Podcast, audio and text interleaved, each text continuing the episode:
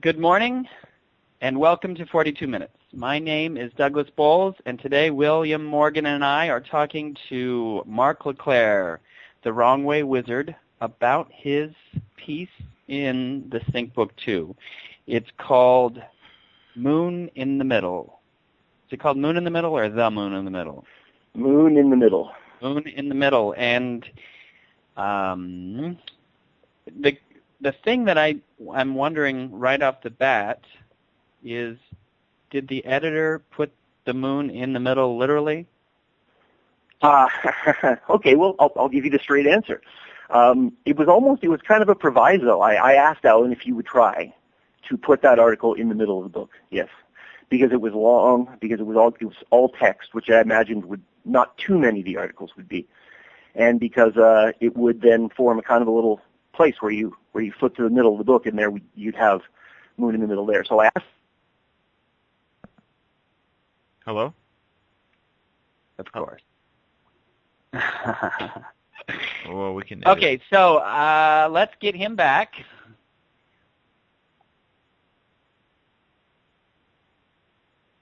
Um...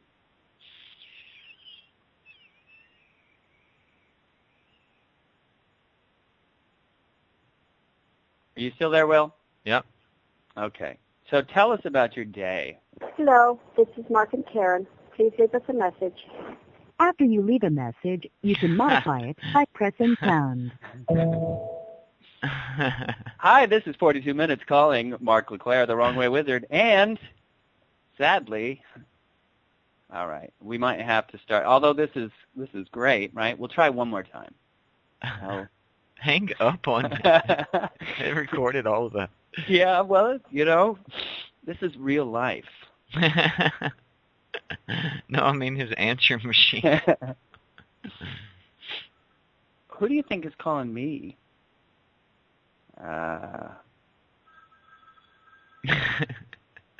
guys, guys, what happened? Uh, I don't think he has my number, but uh, shoot, I if I was like an adept at this conversations, add people. Uh, if I was good at at this kind of stuff.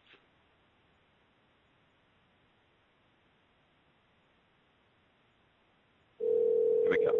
There we go.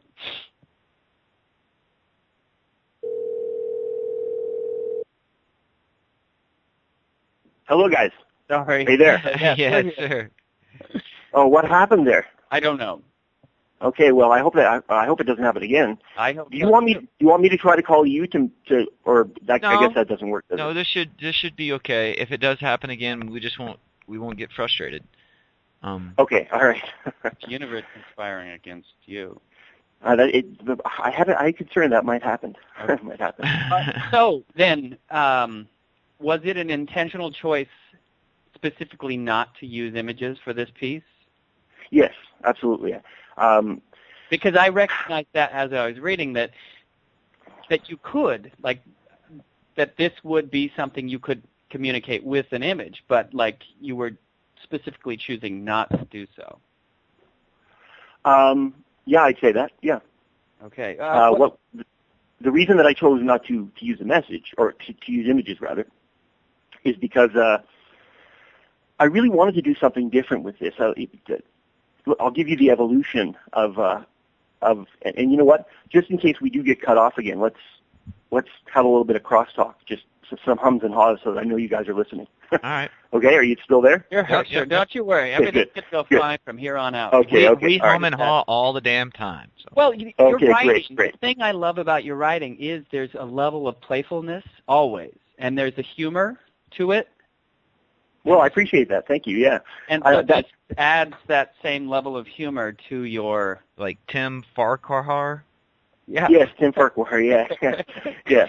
Well, okay. So uh, the reason that I uh, you to ask your earlier question is because I didn't really want to write this piece, um, and I came in very, very late, uh, in the near the uh, middle of October before I actually submitted it to uh, to Alan, uh, because I just didn't want to do it. I mean, I sort of felt like I had everything to to say that I wanted to say, except stuff that often is either kind of negative about the idea of synchro mysticism, which I've gotten in trouble with, and that was what I was originally going to do for Alan, was, was a kind of a hit piece, because he wanted... uh, That's awesome. Well, no, he wanted to have people who were taking an opposite voice. This is right. As an editor, he takes himself quite seriously in this regard. And uh, he wanted to get as many different styles of voices in there as he could. And and so I, I pitched, I said, well, okay, what I'm going to do is I'm going to do a history. I'm going to figure out why there is such a thing as synchronicity. I think I know why that is, and I, I don't really see it as a good thing necessarily. Right. And then uh, I'm going to explain that all the way through history and make my point. And I told him I wanted to do an all-text article at that time, too, uh, because I wanted to do something at least that was different than what I did at the Wrong Way Wizard, basically, something that I wouldn't normally put up there at the Wizard. Okay. Do you and, don't think uh, this is a Wizard piece, then? No, I really don't, actually. I think it's a Mark LeClaire piece. And uh, it's because I had to com- compress a lot. That's part of the reason why I used a lot of the kind of joke and uh, humoristic conventions in in the pieces, because I wanted to be able to convey ideas very quickly. Honestly, I'm thinking about writing a book about this subject right now, to so that I can provide real detail to prove my case that the moon is indeed in the middle of, of reality and of of the. Of, of the whole cosmos, which is the, the whole idea behind the article in the ThinkBook piece. But I that would that would be a, at least a sixty or seventy thousand word article uh, because I've got the data on it basically. But uh, I had to compress this into what uh, and Alan had asked for three thousand words, mm-hmm. right? Yeah. So you know, I submitted the article to him and I said, here are here are three th- here's my three thousand word article, but I used some words more than one one time. He wasn't particularly amused by the idea, but then he, he read the article and he liked it, and, and that's how it ended up in the book, basically. He really had to cajole me to get this out of me. Uh, I did not. I, I missed several deadlines uh, doing it because I just didn't. It didn't feel right. And then finally, I said, okay, you know what? Forget my whole idea. I'm just. I, I'm going to write about this theory that I have. That right. The moon is in the middle of the universe, and that's how it happened. So that's. Do you think the moon is the ultimate goal as far as that's concerned? Because I see that a lot. I see that the a goal as a the, goal. The ultimate well, goal is to get to the moon. It's not to get to well, like absolutely. Almost as that, if we haven't even been there yet. Do you know what I mean? If you. Well, I don't think we have, and so that's right. kind of funny because we because I believe we're inside it, right? So, oh, so you that's believe that we're right. inside of the moon. This is yes, the conceit yes. in your piece that that. I had a little bit of difficulty with, because on on a rational level, it's hard to maintain that position. You know, mm, it's so, not for me. But as I'm reading it, so like, I've got a fairly squishy mind, and it's like, okay, so on the one hand, we're inside the moon, right, as you maintain, but then on another yes. hand, we're also looking at it. Well, yes, I mean, how I would explain that is, is, what, is that what we are seeing basically is a, strictly a holographic matrix. And the moon that we see in the sky is representative of, of our collective knowledge that we know we're inside the moon, basically, uh, and that we're watching a rainbow uh, light show that is a combination of, of color and sound, basically, and that, that makes up for the entire basis of the cosmos. It's not to say that the moon isn't real when we look up at it in the sky. But what it really represents is the collective conscious of all humanity's inherent knowledge that we're actually inside the moon, and that the moon is a fixed point. And let me continue with that, that idea of a fixed point, because this concept of the moon being in the middle, for me... Whoa, whoa, and, whoa, uh, whoa, whoa. No, go ahead. You got some thoughts there. I, I don't know what you just did to my thoughts. I had to stop. Okay, so... But so his piece tells his story. No, but I see the moon as like a collective. And then tells the story. And so the story is he creates himself to do repair to the damage she has done. Damage he wanted her to do, damage he helped her to do, the damage of desire. And so what yes, do you well, call this? Is this Jason okay, well, Barrera's can... monomyth, and this is alchemy and... Yes, this is definitely a monomyth. There's no question about that. And monomyth and monolith go very nicely together. And uh, the idea comes out of... of the moon is the monomyth. I mean, there's actually an exercise. There's a, there's a meditative exercise you can do that I am almost one hundred percent sure. And like the thing, you know what, I, I am completely sure. I don't even really like to say I believe this stuff because I feel like I know it. And that is a complicated uh, issue, obviously, and, and it, it can get pretty thorny it would require a lengthy, you know, kind of almost uh, heuristic discussion to get to the idea of what the difference between belief and knowledge is, basically, if there is any difference at all. But um, uh, this idea comes from, is, is derived. Well, again, this is kind of a funny story, and I think your listeners would would like to hear it because it, it sort of involves the community. May I continue? Please do. Okay. Well, what happened? What I had as a writer, as a as a as a as a think writer, if if or conspiracy theorist, whatever you want to call me, and I think both of those are very strongly true when you're talking about me. Although the definition of conspiracy I give is that we are all breathing together, and as long as we're breathing, we're in on a conspiracy. There's there's a conspiracy going on that, that uh, we're all in on in some way. And that comes right out of Borges, the uh, the Spanish writer Jorge Luis Borges. And other writers like Umberto Eco have also touched on these ideas as well. And this is something that I feel very deeply inside, that there is an actual conspiracy, and it's a conspiracy in the form of a, you know, a, a concept where we're all in on a secret. We all have a part of a secret, but we're we're consciously avoiding getting together and putting that secret all together into one piece, because the secret is so profound and so terrible that we will probably dissolve in the act of doing so. And I think this idea is also created throughout art. Are you with me? Yeah, I'm I'm with you, okay. and I I, so, I agree so, to a certain extent. So, well, yeah. So when I write at The Wrong Way Wizard, I, what I'm doing, what I literally do with every piece I write, is I'm writing to someone. I pick a person or an idea who, and it has to be somebody that I know almost, or that I've spoken to online, that I want to okay. convince of something, basically. And so with this article, Moon in the Middle, the person who I wanted to convince, and this is this is a nice irony, was Jason Barrera, who and, and, and Jason was there at my first uh, forty-two minutes interview as well, uh, sitting with you guys. Yeah. yeah. So um, Jason's knowledge simply stunned me. I mean, and his ability to. And, you know, this is just a fact. I'm not I'm not trying to overplay this or praise Jason. I don't know the man as a person. But uh, his work just astounded me. And the, the level of skill that he uses to carry his ideas and what he could juggle seemed to me to be beyond anybody else that I'd ever read out there before, because of how cogent it was. You know, you got your Goro Adachi or your Jake Kotsi, and those guys are, uh, they, they have their ideas about things. But then, on the other hand, you have somebody like Jason who can carry all these ideas together, but all he seems to talk about is the ideas. He never really orients it in a certain direction. So it was just so right. – I felt like I was dealing with a real wizard when I talked to Jason. And I talked to him at least one more time on a, on an Always Record as well, and he was just so caustic and so on top of everything, and so – he seemed almost arrogant to me, and I, I admired that immensely. I admired it immensely. So I wanted to get – I wanted to write something. And it was also true that I was doing this for Alan, because Alan really pushed me into writing this article, which I didn't want to write, basically. um, and my reasons for that are personal. I spent a good an, over an hour on the phone talking to Alan about why I didn't want to do this. And it all has to do with just the way I feel that I communicate with people is a little bit sketchy. I tend to piss people off and other stuff, and I've, I'm trying to move away from that sort of thing in my life and maybe give up writing altogether. I don't know. I've said it many times. But anyway, so... back on point, I wanted to get at Jason Barrera, and Barrera knows the Gnostic myths. So what I did was I just started thinking about the Gnostic myth and what I knew about it, basically. And this uh, this article literally exploded, um, because I, I I believed that the moon was in the middle when I sat down to write this article. Mm-hmm. I believed it. And uh, so what I did was, since it was Jason that I had to convince, I had to do it in the sense of the Gnostic myth. I had to prove that the moon was in the middle in the sense of the Gnostic myth, basically. And that's what I did. So to get to that Gnostic myth, basically what you have is you have a unified reality. And I put this in terms of both light and sound. Okay? Are you, you guys still with me? Yeah, yeah, yeah. Okay. So first, in terms of light, we know that unified colors altogether form white light, right? Yeah. And if we were totally blinded by white light, we would be inherently blind. We would not see anything. And then it's the same thing with sound.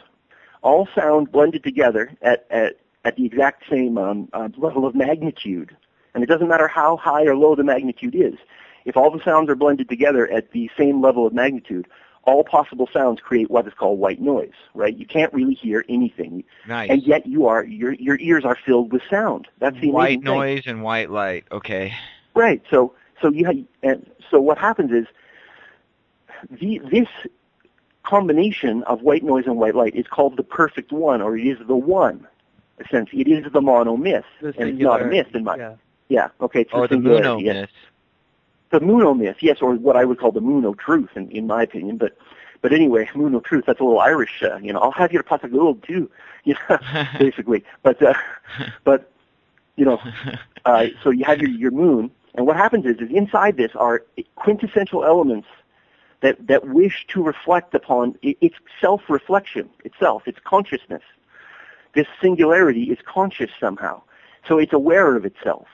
And what it has to do is then it might, it, it, it, its yearning to see itself becomes so great that it must split in two. It must pull away from itself. And this creates the male and female super uh, conscious idea, the, the, the super perfect idea of the male and female, which isn't exactly sexual because it doesn't exist prior to the pulling apart, but it does in the mind.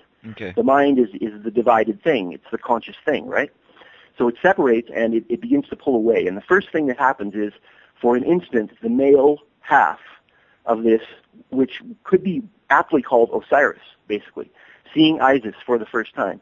He sees the moon, the real moon, for the only time that anyone ever sees it. And this becomes imprinted on the human consciousness as it's broken down over time. Okay? But, and then immediately after that, it, it lasts only a split second. It's like the, it's, it's a flash bulb that goes off. He sees this beautiful white light, this flashbulb for the first time. He sees the singularity as it is for the first time, but then it instantly begins to decay, and it becomes the color red, basically. Right, and, that and red so is, the whole of material history rides at light speed redshift like a shell-shocked surfer of the apocalypse now.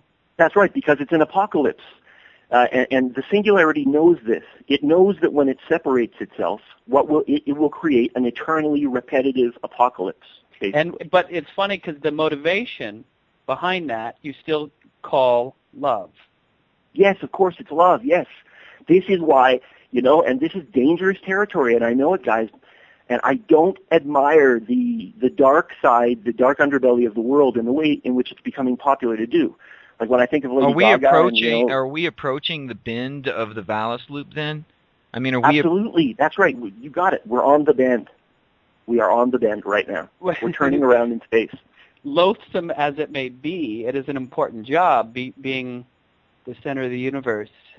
Wait, wait, wait. Yes, yes. Well, w- w- what we're referring to here now is Christ, right? Right.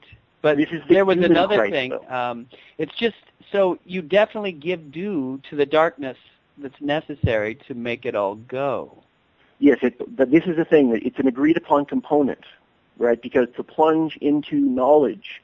And this goes right back to the Garden of Eden, right? When God, who we know God to be, uh, which we don't, I believe, I have identified the God, uh, the, the, the first principle of the sacred is the feminine as it pulls away from the from the stationary masculine, because it's the first thing that's ever seen. Uh, um, this, the female is actually looking at, at at herself, her reflection, as she falls into chaos. And so this is a, this is then mirrored out throughout into several allegories, right? And the, the allegory of the Garden of Eden says that, you know, uh, eating of the tree of knowledge is what brings death. And this is all understood. They know when they do this, when they divide, that they're going to first destroy themselves, and then they're going to create a world. And, the, and I believe this is the world in which we live. Mm-hmm. The act must produce yep. plenty of blood and torment, enough to yes. to ensure right. the vitality of the dark creation, which is that, that's, nurture. Yeah, that's, that's, that's life itself. That is the, the turning... The churning wheel that, that is referred to by Kubrick in, in, in The Shining, you know, when, when he slips cannibalism into this story for some strange reason. Yeah, yeah. And, you know, I've, I've written about, I've, I've identified, I believe correctly, the references to cannibalism in in The Shining. It, it, ha- it has to do with this exact same principle because of, of what, when the Sophia finally falls into chaos, she she gives birth immediately to the universe. And that universe is the universe of time in which we live. Mm-hmm. And and the, the, the avatar of that universe is Saturn. And Saturn is Satan. He's sometimes called Sam, right? Mm-hmm. Samael, like Uncle Sam. So instance, you do or, a beautiful job in this piece of making your case, you know, stating this clearly. I'm wondering, do you have any thoughts about, I guess the, the only word is like purpose then. So what is what is the postmodern no, there, the postmodern yeah, Monday no hero to do? Like, is there? Well, he doesn't have any choice. This is this is the, the whole the idea of choice becomes very very important in this. You know, uh, I, I, are you guys uh, Woody Allen fans at all? Do you ever catch a Woody Allen movie? Sure, I have. Well, in, in the film, in the film Deconstructing Harry, the character Harry uh, says, um, "Life is how we choose to distort reality," basically. So, uh, in that sense, the the idea of um, okay, what was your original point here? I, I, it sort of slipped my mind. As I, purpose, as I is, purpose, so, purpose, purpose. Is yeah, there a purpose? So you yeah, have, you've, you've laid it out. You've said, okay, here's the construction of the universe. And the way yeah. it all goes it is a, a, a function. Part of this is the blood, the torment, and the suffering. I know. And, I, know I think that that's like what you're trying to get at, Doug, is the fact that, I mean, you're basically saying that, okay, we're immortal because it all just starts over as soon as it ends. However, yeah, right. yeah, it's sense. going to be really fucking painful. So there's like the Buddhist, like birth, Buddhist birth impulse is to say, uh, to end suffering, we must, you know, embrace suffering. That all life suffering. No, the Buddhist, the Buddhist principle is not that we embrace suffering. Buddhist enlightenment. Okay, for everybody, for anybody out there who wants to know, and this, I'm exactly correct on this. I can be held to any fire. It's the absence of uh, hope. That's right. It's when you give up all hope of anything except for nothingness itself. Totally okay? de- totally detached from the outcome and, and totally right. accepting of the fact that life is pain so, and there's no way right. around so it. I'm not the only person out there that knows this. No, this is, I understand that. Right. If you've yeah, ever you, had a you, bad you trip, you, you, you got to get to that point. You got to get to well, the no, point where the, there's the thing no way to fight you through can't. it. You cannot reach that point. This is my point. Uh, nothing is impossible, okay? Do you see what I mean? No, that's what I'm saying. You'll reach that understanding through a bad trip that there's no way, there's no reason there's no way to out. hope. Yeah, it, hoping yes, is you, just as yeah, worse oh, okay. as fear. Hoping. Okay, so let's just start. But, but okay, well, no, I have to continue because, yes, because do. I'm sorry because um, Buddhist enlightenment is the is the is the recognition that everything is suffering, but what Buddhist practice promises is the end of everything, and they that's not going to happen. Right? That's why Buddhism is a false teaching, essentially. And I, I don't mean to sound religious here because I got nothing against the Buddhist person out there, nothing at all. It's just as as a philosophy, it is a weak philosophy. And this at a, a Buddha, this, Buddhism, this is, Buddhism is a weak philosophy. Yes, because if because and I'm okay. Let me let me explain why. Because logically, this, all this, although this may be difficult to understand, but you have to use the process of infinite regression. Logically, the fact that anything is existing at all, even right now, proves that we are living in an indestructible construct. Everything is here. It's already here, and it's solid. It's not going anywhere. Because if it could, it would do so instantaneously. We wouldn't even be talking right now. There would be no memory of this. There would be no record of this. Because nothingness would stretch instantaneously, faster than the speed of light, in all directions at once. So is sync a product so of the fact that we've been through the loop m- numerous times? Yes, yes, yeah. That's exactly right. So and it's going means, to change, so it changes. Oh, of course it changes, but it changes like a kaleidoscope, which means that there are a certain number of elements. There are a limited number of changes that it can go through. It's just that the magnitude of those changes is so enormous, uh, even with a small number of elements, that it can seem to be an eternally evolving machine, when in fact it is not. It is a cyclical loop. Okay, so um, the evolution is simply so complex, it is so stunning, but it is built on a very small number of principles. That number of principles is twenty-two. It's the number of letters in the Hebrew alphabet. It's the number of letters when placed over over the ordinal seven. You get pi, all sorts of stuff. So you have this number twenty-two. There are twenty-two different magnitudes of reality, and the actual combination of them is billions upon billions upon billions upon billions. You don't have to have very many elements to have a practically what appears to be an infinite array of possibilities, but it is not infinite. That's the point. It's actually all mapped out on the interior of a toroid. It's like mapped out on the surface that represents the inside of a donut shell. So imagine you had a donut, but it was just a shell. Do you follow me?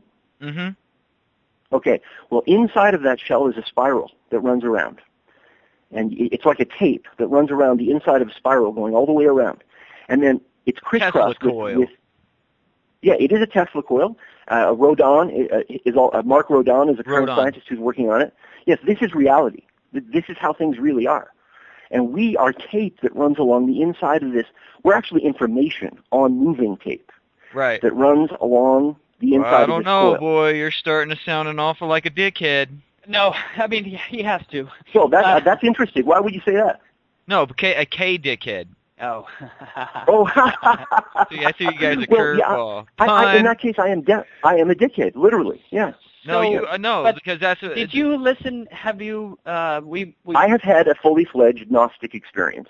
That's all it takes to make you a dickhead. Is this the same one that you had earlier? The one that we talked about on the last show, where it is the same one. You, you, okay, there, there's so, only one. There's only one Gnostic experience. You'll, you'll never have it again. Because but you because said once somebody you have, did that. To once you, you have it, you're having it every day. You said somebody did that to you. You said somebody tried to kill you. That's right. Gnosticism is not something you do not come by knowledge of your own volition. Oh. All right. When the student is ready. Right. When the student is yeah. When the pu- it's actually it's not when the student is ready. It's when the pupil is ready. The master appears, and that master is is is Saturday, the the, the first physical principle of reality, the birth of the universe. You see it in your mind's eye, and in no way could I claim that I understood it when I first saw it. It drove me into research. And some would say that I have come to a state of confirmation bias, but I know that, that it isn't true because like a foolish kid who was just joking around with a teacher, I actually sketched it out. And I didn't even remember doing that really until decades later. After I had my Gnostic experience, I realized I had already seen this dozens of times before. I just didn't recognize it for what it was. So, so what is your purpose now? I mean... Why haven't you killed um, yourself? I have no, I have no actual purpose. My, my, and this is this is the um, this this takes us back to Crowley, basically. And who unfortunately is correct. Unfortunately, he is correct. Um, uh, love is the law. Love under will, and when you understand what love really is, which I do, and I can tell you that if we have time. Please. Um, what can what happens love, is that? Like, I, I'm sorry. Go ahead. It, define it in as. Black okay, I'll define black. it very quickly. Love is a parasite. It attaches itself to you. Once you love something, if you really love something, you love it forever. You will never not be able to not love it. It will continue to resurrect you, and you so will continue to resurrect it. So once the universe was put in motion, it can never... It can. It cannot be undone. It cannot well, that's be why undone. they Isis call it the host, and the Eucharist is the host, is because you love Christ. You are his parasite. That's we right. Are, I mean, we're feeding on him, literally. Yes, that's exactly correct. That's why Soylent Green is indeed people. Interesting. Man. Interesting. Sorry, I do love to throw in obscure movie quotes. No, that is fine because it comes up in Cloud Atlas recently, which is yeah. something interesting. But um, you said you were writing this piece, you know, in your mind to Jason Barrera. It's funny because Elizabeth Gil- Gilbert uh, yes. said the exact same thing about her process, that when she writes ah. something... You know, and so she's eat, play, pray, love, which is almost the exact side of the coin from you. So where a lot of the yes, it's it's the dishonest and business-oriented side. There's this n- notion that um, you're she must she must be thinking of Oprah. Am I right? She's got some writer friends. Uh, the, the question is, so a lot of times. The the light side of the coin, say, or within the sync realm, they're saying that we uh, that there's you know the apocalypse. The the goal, say, is to reunite the two principles, right? To re, you know from the duality, the split in the garden, that we can return to the garden and be whole yes. again. And it seems that is like exactly correct. Jason has a desire for that, or he speaks in ways of intimating that that is also a goal? Yes, it is a goal. It's, but it's a form of a magnetism. That's all it is. It drives us in one direction along the tape before we flip over. And it's inevi- it is an inevitability. We will return to the garden, basically. But we will instantaneously fall from that point again because of our desire to see ourselves again, to know ourselves again, to have consciousness. As soon as consciousness is extinguished, with no passage of time, it immediately re-sparks, relights itself. So this is like... Not, and the reason for that is very simple. It's because the dense nothingness that is the whole of the donut, basically, is so powerful that it repels everything that tries to enter it, even perfect goodness. Because perfect goodness is a principle. Do you understand? It cannot be nothing. Yeah. And nothingness is the true state of oneness that Jason Barrera believes is the goal, as he, he and he's constantly talking about killing the Buddha as well. Right. Because uh, because because Jason is an inherent Buddhist essentially, and uh, and and that's natural, because I think he is a young man who's seeing the world with a dazzling uh, knowledge that very very few possess. Uh, the kind of genius that I think he possesses is is very, very strong, basically. He, he's a real shiner, we might say. And uh, so what the, happens is is that you see how horrible it is, and you want to fix it. The most gifted witch of his age, yes. Yeah. Well, how old is he? Uh, mid mid twenties. He's a kid. Mid he's in his forties. No, he's not in his forties. Mid twenties. Somewhere in the. Well, there you go. I knew he was a young man. I knew he was a young man. He had to be. Because because he is a young person. You know, there's, there's a reason why they, they, they originally did not teach this stuff until you turn forty. Right.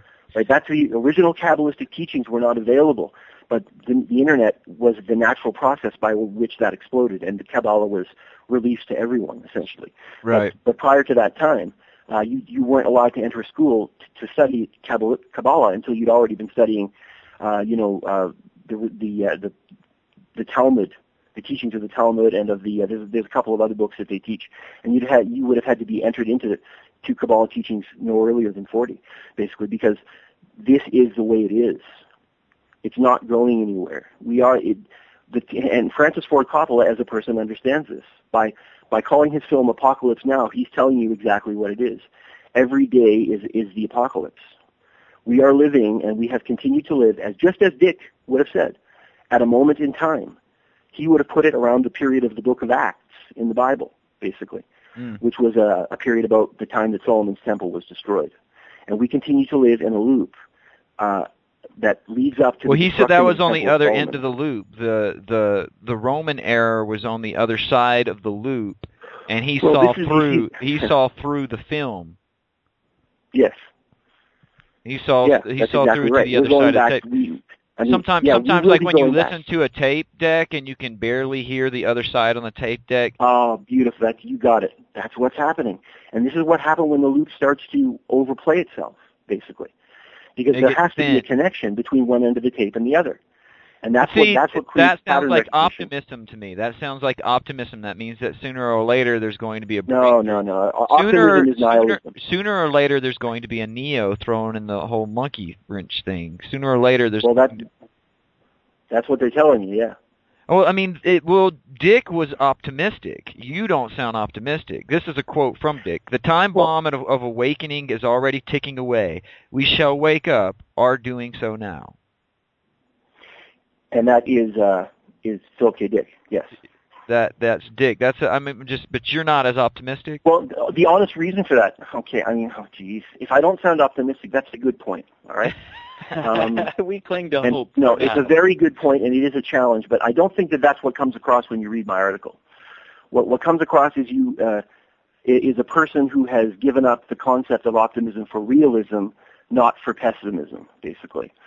There is great beauty in the world, but there is also great suffering, and these two things play with each other in an equal balance that does not ever disappear, essentially. So, as from the perspective of an optimist, actually, let me tell you a very quick story, because I know we're nearly running out of time here. But um, there's a there's an online internet test. It's quite uh, complicated, and uh, you, it basically tests you. It's a long test you have to take. It tests your your political leanings. And when you get you, your response, it's like a bullseye. If you're a centrist, you're right in the center. And if you're anything else, you're either, you know, you're out to the right or the left, or you're libertarian or you're fascist, basically. Well, I took this test. It takes about probably forty minutes to do. And I came out dead center. And I realized something, I understood something that uh, I'd never understood before, and that was this. That uh, because people have always considered me to be uh, a very uh, conservative person, except that except the conservative people considered me to be wildly liberal, basically. and, and I realized that when you're in the center, this is what happens. People on the left think your way right, and people on the right think your way left. I'm not really a pessimist. I, I, I do have hope. I have hope. But that hope, I believe, is the glue of the universe. It's not a prize. It's not a prize that you get. for, uh, you know, for good works. It's just what holds things together. And that realization is gives an incredible perspective, basically. That's Crowley. You know, uh, That's... But a child imagines a life where they don't have to have a job. Like, they yeah. don't have to work. But as yeah. you, as you, like... face reality as you grow older, and this is a little bit, I think, like the ego death moment, that, um, you, you know, it's this realization that you're going to have to have a crappy job, that there isn't this, it's not Candyland, you're going to have to work, and that's part and of yet it. At the same, and yet at the same time, the, the concepts that sell our world are youth and vitality and freedom and the belief that you can do anything you want to do. Nobody goes out to the store and ever buys anything that sells something other than that. Wow, well, you all just the great art, Wreck-It Ralph, startling. Man. The great whoa, whoa, art. Whoa, whoa, whoa. Wreck-It Ralph, man. He realizes he's in a computer system. He realizes he's in a loop, and he wants to go visit Candyland. Exactly, yeah. So he wrecks it. The things that, that give us hope are these moments of beauty constructed in hellscapes, you know, where like you have... That's exactly, that's very much what I'm saying, yes. It is the belief that somehow, because you see, this is, this. I guess I, I have to call, I won't quibble about what belief means, but the fact that something exists at all is the one and only miracle. The fact that anything exists at all is a miracle, basically. Right. And when, when you see that, you, you are focused on a central principle. And because when I say that, that statement, the belief that anything exists at all is a miracle, I'm actually speaking what I can, what I know to be truth, because I've literally been through the ringer as much as any person can be. Uh, you know, there's lots of different kinds of pain out there, but uh, you know, and uh, maybe it's inevitable, maybe that everyone will experience that pain at some point along the line. I don't see why that would have to be I that got way. To that in the corner of a Bennigan's while on mushrooms one evening, but yeah. Well, that's you see, this is the whole point. I remember reading a, a very brilliant ar- article on the use of uh, uh, what is it, eth- ethanogens? Is, is that what they call them? The, the types of yeah. drugs that could produce a, a psychedelic experience. And this guy was a serious scholar, and he says that. Anthropologically, if you study the reasons that the shamans use this stuff, it's so they com- they realize that reality is an inescapable fact, and it breaks down reality into what what is appears to be artificial but is not. And there's a there's a Taoist expression that you will understand if you've had a true breakdown, and this is that expression. Looking at a rose, some will say this is not real. That's it. It is real. It's real, but it shouldn't be real. It shouldn't be here somehow, but it is. And that in and of itself is a kind of a miracle. And that's the glue that holds this universe together and can, I believe will continue to do so for all time. In, this in is what, like what, an what argument. This is like this is like uh, Aleister Crowley and Charles Henry Allen Bennett fighting to me. Which one am I? You're somehow both of them. And he ran to them naked. Yeah, well, there you have it. Okay, so how much time are we looking at, Doug? And don't forget, there was that little period where we'll edit out from... I don't think you should edit out. Okay. That's the humor of, of The Wrong Way Wizard of Mark LeClaire. So we, agree, we tried to in. call you back, and we got your answering machine. I agree. Leave it in. Leave it in. Leave, leave it in. Everything all the time, as they say. Leave it, leave that stuff in there. It was only about a minute and a half or so, a frantic minute and a half for me, trying to figure out how you... No, I see the I see the ascension to the moon being the focus. That's where Flight twenty-three is heading, is to the moon. This all of yes, this is yes. like well, D N A. In, in Kabbalah, tra- just for, you know, for all you Kabbalah heads out there, moon is the moon is called foundation, and the only uh, the final. point from Keter to Malchus is only one point beneath the moon. And I believe that point called uh, Malchus is the center of the moon. That's what I think. They're driving for the, the great black hole to see if they can get on the outside of the moon and see what's what. Oh. Okay, so here's something then. We can go a direction. Um, so do you think that nothing past the moon exists? Well, no, nothing but the moon exists. The moon is the crucified Christ. Well, this is the nature of reality. I love that. I love Life that. Is well, death. You know, the, it's the crucified Christ at its at its chewy green center, but at its white exterior, it is the image of the true the true and one perfect thing in, in its full moon. And uh, as it waxes and wanes, it creates the cycles of our interior reality, like the shutters of a movie camera as they as light shines through them.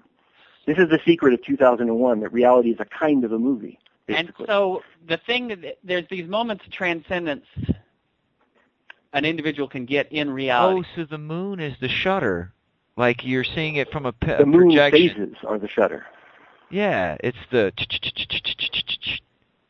But, oh, but anyway, yeah, Douglas is saying. So I'm just wondering. So, like, one means of having a transcendent experience, you know, you said you had a gnosis, is a, uh, like in theogens, and so yes.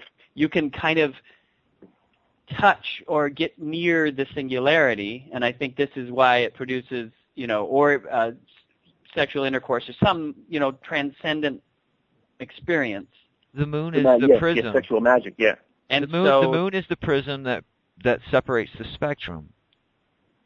It's That's right. like that can become a trap to say... It's Oz. Well, but it, no, it, it's not that it can become a trap, it's that it is a trap. It is a chamber in which reality is held, because for reality to be cohesive, it must be entombed, it must be chambered. There must be an exterior limit, otherwise everything would instantaneously, as I described earlier, uh, spin off into space, and the, this conversation would not be taking place, nor would it be taking place in the future, which will be quite delightful. I'm looking forward to it.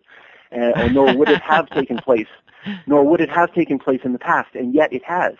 There's no question that it has taken place in the past in a different form, to my my way of thinking. Right. Uh, and uh, will it be you know, slightly uh, different next time, though? I mean, will we? Well, we, yes, of course it will. Because can we slip ourselves a little? Different. So slip ourselves little clues to realize. I mean, that's the that's slip the, yourself a clue right now, because it is exactly forty-two minutes right now, and so that's it. Mark, thank you so much. This is a wonderful piece. The ThinkBook two is available on Amazon. We're going to continue talking to guests about this for a while, and uh, thanks. Next week, it's I don't know. Well, thank you guys. I had a great chat. We look forward to talking to you again, Mark. Thank you so much. All right. Peace out, boys. Okay. Bye-bye. Hey, so, no, the moon is Oz.